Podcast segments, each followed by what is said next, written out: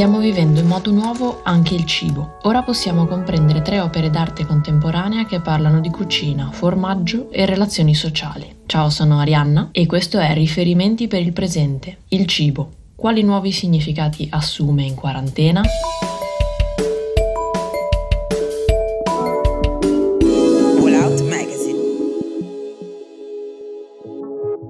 Da un momento all'altro abbiamo smesso di fare le cose che abbiamo sempre fatto e tutto il nostro mondo è andato in stand-by. Eccoci che ridimensioniamo il nostro corpo alla misura della nostra casa e con il corpo anche le sensazioni, i pensieri e le priorità. A cambiare forma quasi radicalmente è l'ordine dei significati che attribuiamo alle cose. Prima di tutto cambia il significato che diamo al cibo. Come molti altri in questi giorni posso affermare di non aver mai cucinato così tanto. È vero che è un gioco, è divertente e dà soddisfazione, ma è anche vero che lo stiamo facendo così tanto perché non abbiamo alternative. Eravamo abituati a vivere il cibo come pretesto, catalizzatore sottofondo delle nostre relazioni sociali. Oggi più che mai ci rendiamo conto di quanto le nostre settimane fossero piene di aperitivi con gli amici, pranzi di lavoro o spuntini per strada. Il risultato adesso è che dobbiamo pensarci noi ogni giorno senza tregua. Conseguenza principale? La sensazione, persecuzione, di essere sempre in cucina a impastare, sbucciare carote e soprattutto lavare pentole e piatti. Vediamo tre opere molto differenti che affrontano il tema del cibo tra alienazione, ironia e relazione. In ordine, Marta Rosler, Dieter Roth e Rirkrit Tiravanija. Vediamo il primo esempio, Marta Rosler con Semiotics of the Kitchen, 1975. Nel 1975 l'artista femminista Marta Rosler realizzò la performance Semiotics of the Kitchen, video con audio a canale singolo in bianco e nero. Nel video l'artista si presenta in cucina con il grembiule a mo' di casalinga americana sullo stampo delle celebri trasmissioni televisive di Julia Child degli anni 60. La performance consiste nella presentazione di tanti oggetti della cucina quante sono le lettere dell'alfabeto. La dimostrazione di ciascun oggetto però è totalmente controintuitiva. Lo scarto tra l'immagine della casalinga americana del suo tempo, quale imita nello stile, e i bizzarri significati che attribuisce agli oggetti presi in esame per mezzo dei suoi gesti violenti, rendono Semiotics of the Kitchen un'opera potentemente concettuale. Genere a parte, l'opera nella sua portata concettuale può risultarci oggi in tempi di alienazione nazione culinaria più comprensibile. Il secondo caso che prendiamo in esempio oggi è di Dieter Roth, Staple Cheese e Race, e questa opera è datata 1970. Entriamo ora nel vivo del discorso e parliamo del cibo come materia organica. L'artista svizzero-irlandese Dieter Roth, noto principalmente per i suoi libri d'artista, condì gran parte delle sue opere con generi alimentari quali cioccolato, salsicce e formaggio, interessato alla loro componente degradabile e processuale. Ascrivibile alla corrente del Nouveau Realisme, la sua ricerca artistica è molto più precisa e affilata di quel che può sembrare. Nella primavera del 1970 la Galleria Eugenia Butler di Los Angeles, in una sua mostra personale, installò sul pavimento 37 valigie da viaggio piene di formaggi di diversi generi, tra cui cheddar, camembert brie, e applicò al muro, tecnicamente spiaccicò, dell'altro formaggio. Il nome della mostra, Staple Cheese, è un gioco di parole che richiama al termine inglese steeple chase, usato per definire le corse a ostacoli dei cavalli. Infatti l'artista disegnò sul muro una lunga linea. I formaggi si sarebbero sciolti e avrebbero colato. Così il primo a raggiungere la linea avrebbe vinto la corsa. In pochi giorni la galleria si riempì di insetti e l'aria si fece irrespirabile. Gli ispettori della salute pubblica tentarono di chiudere la mostra e l'evento creò molto scarpore. A chi gli rimproverò di aver realizzato una mostra inaccessibile ai visitatori, Roth dichiarò che l'unico pubblico che aveva previsto erano proprio gli insetti e le mosche. Il nostro ultimo esempio è di Rirkrit Tiravan Vanigia e si chiama Untitled Free datato 1992. Decisamente meno cinico e più ottimistico è l'esempio di Rirkrit Tiravanija, realizzato una ventina di anni dopo. L'artista di origine thailandese nel 1992 organizzò Untitled Free all'interno della 303 Gallery di New York. Per l'occasione Tiravanija svuotò completamente lo spazio espositivo per ricrearvi una cucina temporanea. Nessuna opera esposta, ma solo curry thailandese di verdure gratis per tutti.